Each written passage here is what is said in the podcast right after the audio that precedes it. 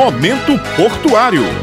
Estamos nós aqui de volta para mais um Momento Portuário, conversando hoje com a doutora Gilmara Timóteo, ela que é diretora-presidente da Companhia Docas da Paraíba, a companhia que administra o Porto de Cabedelo. E hoje nós vamos trazer alguns assuntos sobre profissões como prático e estivador. Doutora Gilmária, muito bom dia. Muito bom dia, Mangueira. Bom dia a toda a equipe do programa Momento Portuário, aos nossos queridos ouvintes. Mais um dia de muita alegria, onde a gente pode estar trazendo aqui algumas informações e conteúdos sobre o Porto de Cabedelo e as operações portuárias. Quem são os práticos de navio e qual a importância desse profissional, doutora Gilmara? Ah, Mangueira, os práticos dos navios é uma categoria categoria de profissionais muito importante para as operações portuárias, uma vez que eles têm uma responsabilidade muito grande no sentido de que, vou explicar bem didaticamente para que os nossos ouvintes possam compreender, na hora que chega um navio no Porto de Cabedelo, existe uma coisa chamada canal de acesso. É aquela parte lá funda no mar, onde o navio fica parado. Já falei em outra oportunidade que a gente tem as boias, que são as sinalizações que guiam por onde aquele navio vai passar até chegar no nosso cais. Antes dele chegar no nosso cais, o prático, que é um profissional, ele fez um concurso da Marinha, ele está habilitado para pilotar, digamos assim no termo popular. Então ele entra numa lancha, vai lá fora no canal de acesso, ele adentra o navio. Nesse momento, o comandante do navio, ele não tem mais responsabilidade sobre o navio, o prático é quem assume a responsabilidade e ele é responsável por atracar e desatracar os navios no nosso cais. O porto de de Cabedelo hoje dispõe de três berços de atracações. O que são berços? São janelas onde o navio pode chegar lá e pode estacionar. Então, dependendo da carga que aquele navio traz, ele tem uma janela específica, ou seja, ele tem um berço específico quando ele vai parar. Se for uma carga de gasolina, ele vai para o berço que a gente chama de 101. Se for cargas de granéis, ele vai para o berço 103 ou para o berço 107. Então, o prático, ele só sai do navio depois que ele deixa o navio atracado, ou seja, ancorado, todo todas as amarrações são feitas pela equipe de terra e o navio fica em segurança. Quando acaba a operação, seja ela de carga ou de descarga, mais uma vez o prático adentra este navio e vai deixar o navio lá fora de novo, lá naquele canal de acesso, lá na barra onde a gente chama. Naquele momento, o comandante do navio entra mais uma vez na embarcação, assume e segue para o próximo destino, para o próximo porto, seja ele qual for. Eu acho, doutora Gilmar, que muita gente não sabia da existência desses práticos para que o navio possa atracar, porque isso é diferente, vamos dizer assim, como exemplo, um avião. O avião, o piloto aterriza e segue também com um avião. Já o, navio, não. O navio fica lá, como a senhora disse, lá naquele determinado local, esperando que chegue esse prático para conduzir a embarcação até o porto para fazer o atracamento. Isso é muito importante. Isso é muito importante, é mais uma peculiaridade da atividade portuária,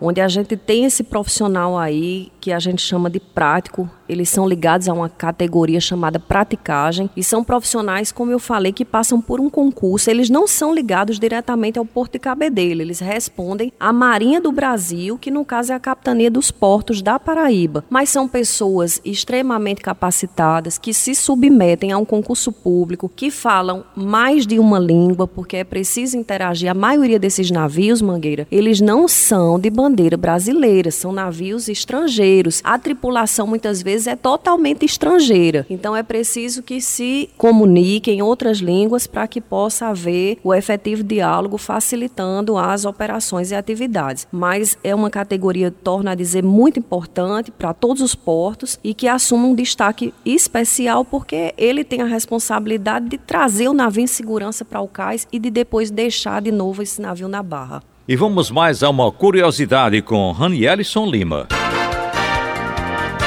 Você sabe o que é cabotagem? Esse é o meio que os navios utilizam para a ida de um porto a outro dentro do território nacional. Essa é uma das modalidades mais recorrentes para navios que chegam no porto de Cabedelo e tem esse nome por acontecer entre cabos, que são as massas de terra que avançam pelo oceano, como o Cabo de Santo Agostinho, o Cabo da Boa Esperança e o Cabedelo. Doutora Gilmária, e como se torna um prático de navios? Existem concursos públicos que eles são divulgados através da Marinha do Brasil. Qualquer qualquer pessoa que tenha um diploma de curso superior, ela pode se habilitar e participar deste concurso público. Pelo que a gente escuta falar, é um concurso difícil, até por conta da responsabilidade. A gente está falando de navios que chegam carregados de cargas, sejam elas quais forem, mas que tem um valor agregado muito grande. A responsabilidade de atracar com segurança num cais, onde tem equipamentos de segurança para fazer a proteção entre o navio e o cais, mas que é preciso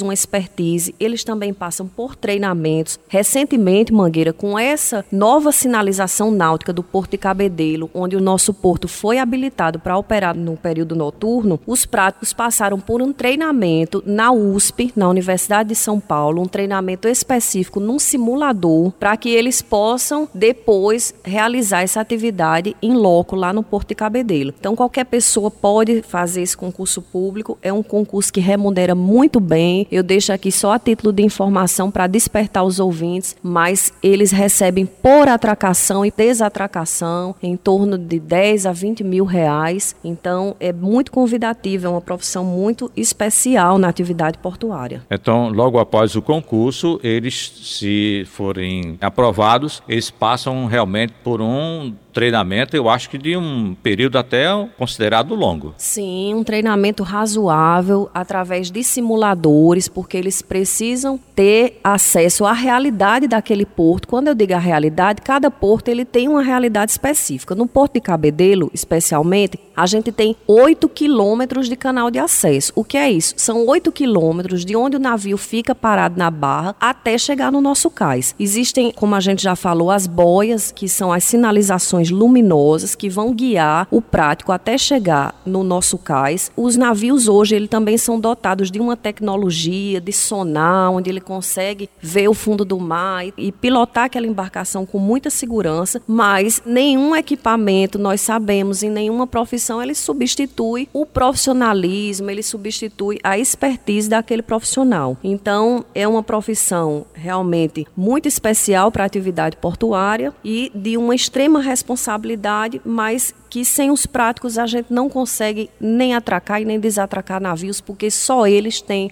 habilitação e certificação para fazer essa atividade. Vamos conversar agora sobre uma outra função lá no Porto de Cabedelo, que é a função do estivador. Vamos dizer assim, quem são os estivadores, doutora Gilmara? Os estivadores são aqueles profissionais que são responsáveis por carregar e descarregar os navios, ou seja, tirar a carga do porão. Eles adentram as embarcações para, através de equipamentos como guindastes, moegas, eles fazerem a retirada da carga, seja ela trigo, malte, e colocar no seu destino. Muitas vezes, Mangueira, como é que funciona? O navio chega carregado de trigo, existe um operador de guindaste que vai com aquele guindaste, issa a carga de dentro do porão do navio e coloca lá dentro de um equipamento que a gente chama de moega, é como se fosse um funil, e essa carga já cai em cima da caçamba de um caminhão. Então, depois da caçamba desse caminhão,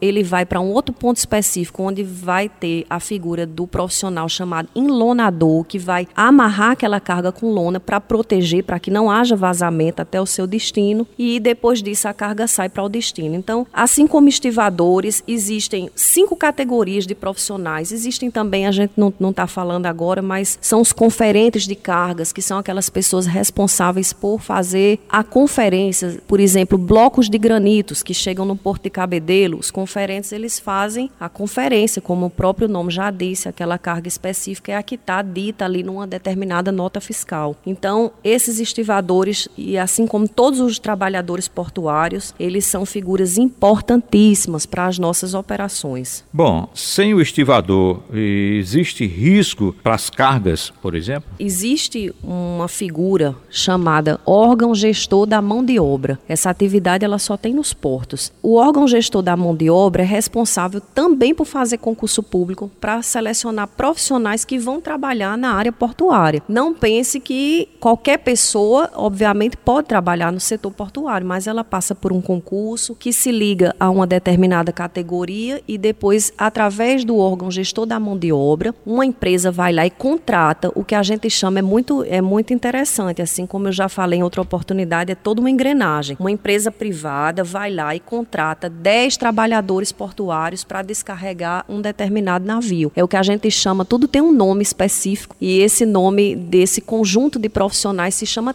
terno. É, às vezes, quando a gente está nessa atividade portuária e aí diz, não, vamos tirar um terno de profissionais, a gente imagina terno como sendo uma vestimenta, mas é um conjunto de profissionais da atividade portuária que vão fazer carga e descarga desse navio. E eles são as pessoas que podem adentrar dentro de um porto para fazer o carregamento e o descarregamento, como a gente já falou. E nós encerramos por aqui mais um momento portuário. Muito bom dia, doutora Gilmara, a senhora que é a diretora presidente da Companhia Docas da Paraíba. Muito bom dia, obrigada a todos os nossos ouvintes e a gente vai estar sempre aqui trazendo mais informações, conteúdos e tentando fazer com que o Porto chegue no pensamento de cada um de vocês como sendo esse equipamento tão importante que ele é, mas de uma forma muito mais simples. Muito obrigada a todos e um bom dia. Agradecemos, portanto, a doutora Gilmar e também a você, ouvinte, que esteve conosco até agora com sua audiência.